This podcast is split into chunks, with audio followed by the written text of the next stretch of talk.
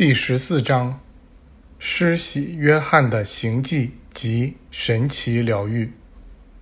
这个村子确实很有意思，因为那儿有一些保存得非常完好的历史文献。一经翻译之后，我们发现这些文献明确无疑地证明施洗约翰曾在这里居住过五年。后来，我们有机会见到并翻译了其他一些文献。他们表明，他曾在这个地区待了十多年。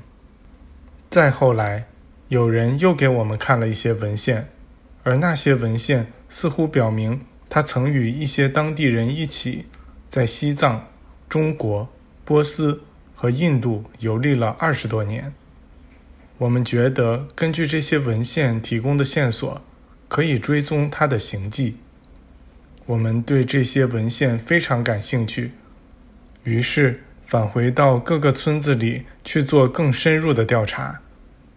通过编译已获得的资料，我们绘制了一幅路线图，能非常准确地反映出约翰的行踪。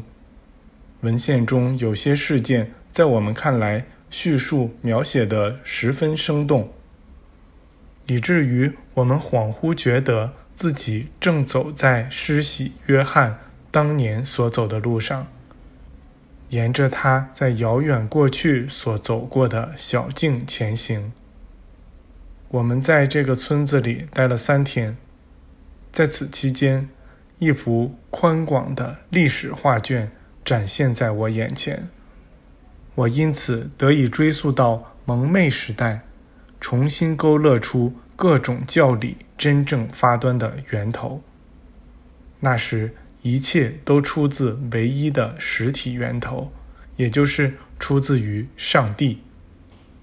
我得以看清人们所表达出的理论上的旗舰，每个人都把自己的观点加入其中，以为这观点是上帝给他的启示，因而为他所独有，然后就自以为掌握着唯一真实的讯息，并且。只有他才有资格将此讯息带到这个世界上来。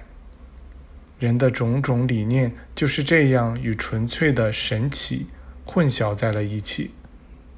从那时起，一些世俗的观念掺入进来，导致了分歧与不和。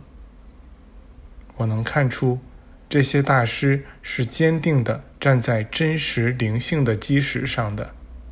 他们感知到了人确实永生不死，既不会犯罪，也不会死亡，是永恒的、不朽的，是按照上帝的形象模样被创造出来的。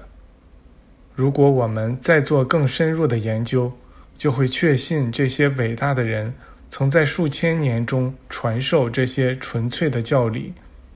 他们并不声称自己什么都懂。如果别人未能做出和他们一样的事，从而亲自对其加以证实，他们就不要求人们非得予以认同。他们只想通过自己所做的事来使人信服。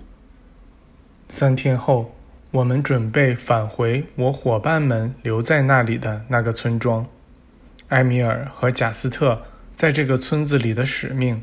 只是治愈一些病人，毫无疑问，他们本可以用少得多的时间来完成到达此地及那个寺庙的旅行。只是由于我不能以他们的方式移动，所以他们才采用了我的方式。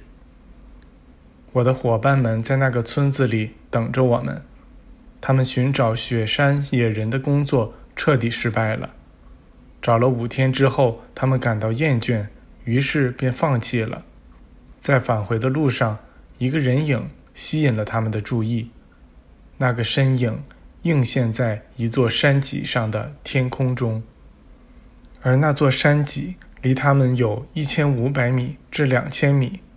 他们还没来得及用望远镜把那个身影看清楚，那人就消失了。他们只在片刻间看到了他，他们留下的印象是。那个形体像猴子一般，身上覆盖着毛发。他们赶到那人出现的地方，却没找到任何踪迹。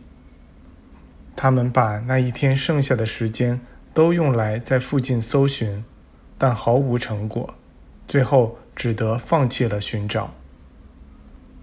听了我的讲述之后，我的伙伴们想要再去那个寺庙，不过艾米尔告诉他们说，我们很快就会去参观一个类似的寺庙。他们听了之后。便打消了那个念头。附近很多人为获得疗愈而聚集到这个村子里，因为大师们从雪山野人那里救出四个被抓走的人的消息已经在各处传开了。